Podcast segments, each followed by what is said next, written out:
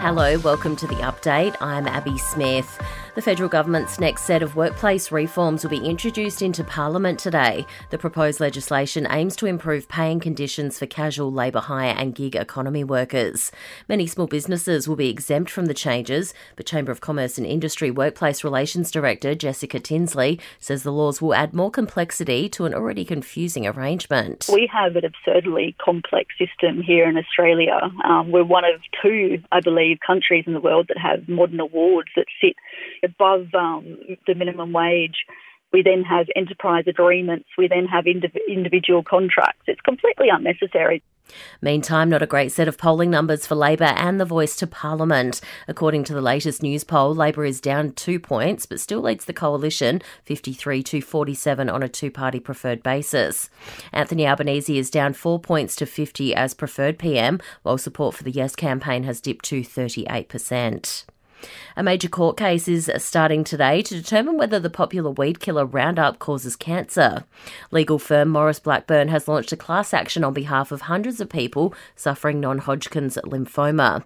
The lawyers claim a chemical used in Roundup causes the condition. The firm's head of class actions, Andrew Watson, says they'll rely on a range of experts to make their case. We'll have experts in human cell biology, we'll have experts in what are called mechanistic studies, epidemiological studies, and expert clinicians we're being encouraged to do a digital spring clean to help minimise the risk of identity fraud and online scams. Experts warn many Aussies are leaving a huge trail of information online, including personal details such as names, addresses, and phone numbers. Take the time and look at the information that they have shared online because when we created those accounts, we may or may not have understood the risk of having that much information out in the public realm.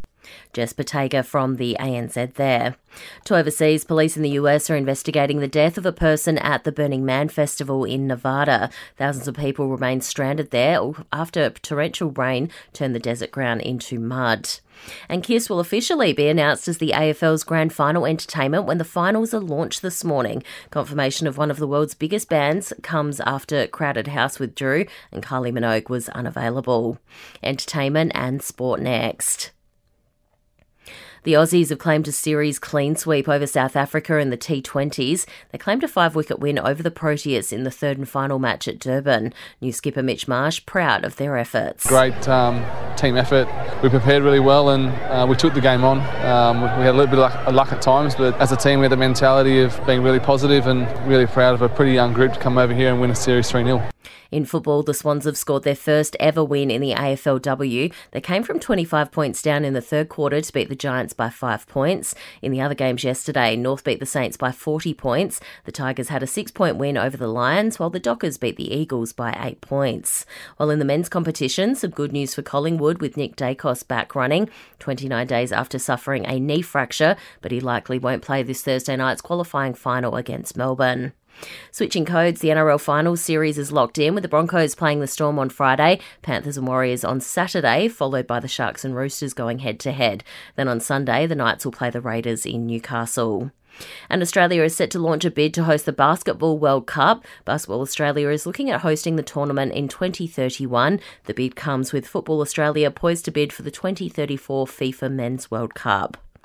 In entertainment news, a global search has been launched to find Paul McCartney's iconic Hofner bass guitar. It featured in many of the Beatles' classics, including Love Me Do and She Loves You, and hasn't been seen since filming of the 1969's Get Back concert. The marriage of Joe Jonas and Games of Thrones star Sophie Turner is reportedly on the rocks and heading for divorce. They've been married four years and share two daughters. It's been claimed Jonas has called in the lawyers.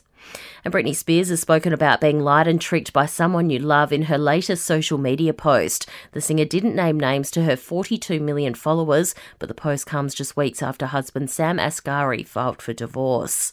And that's the latest from the Nova podcast team. We'll see you this afternoon for another episode of The Update.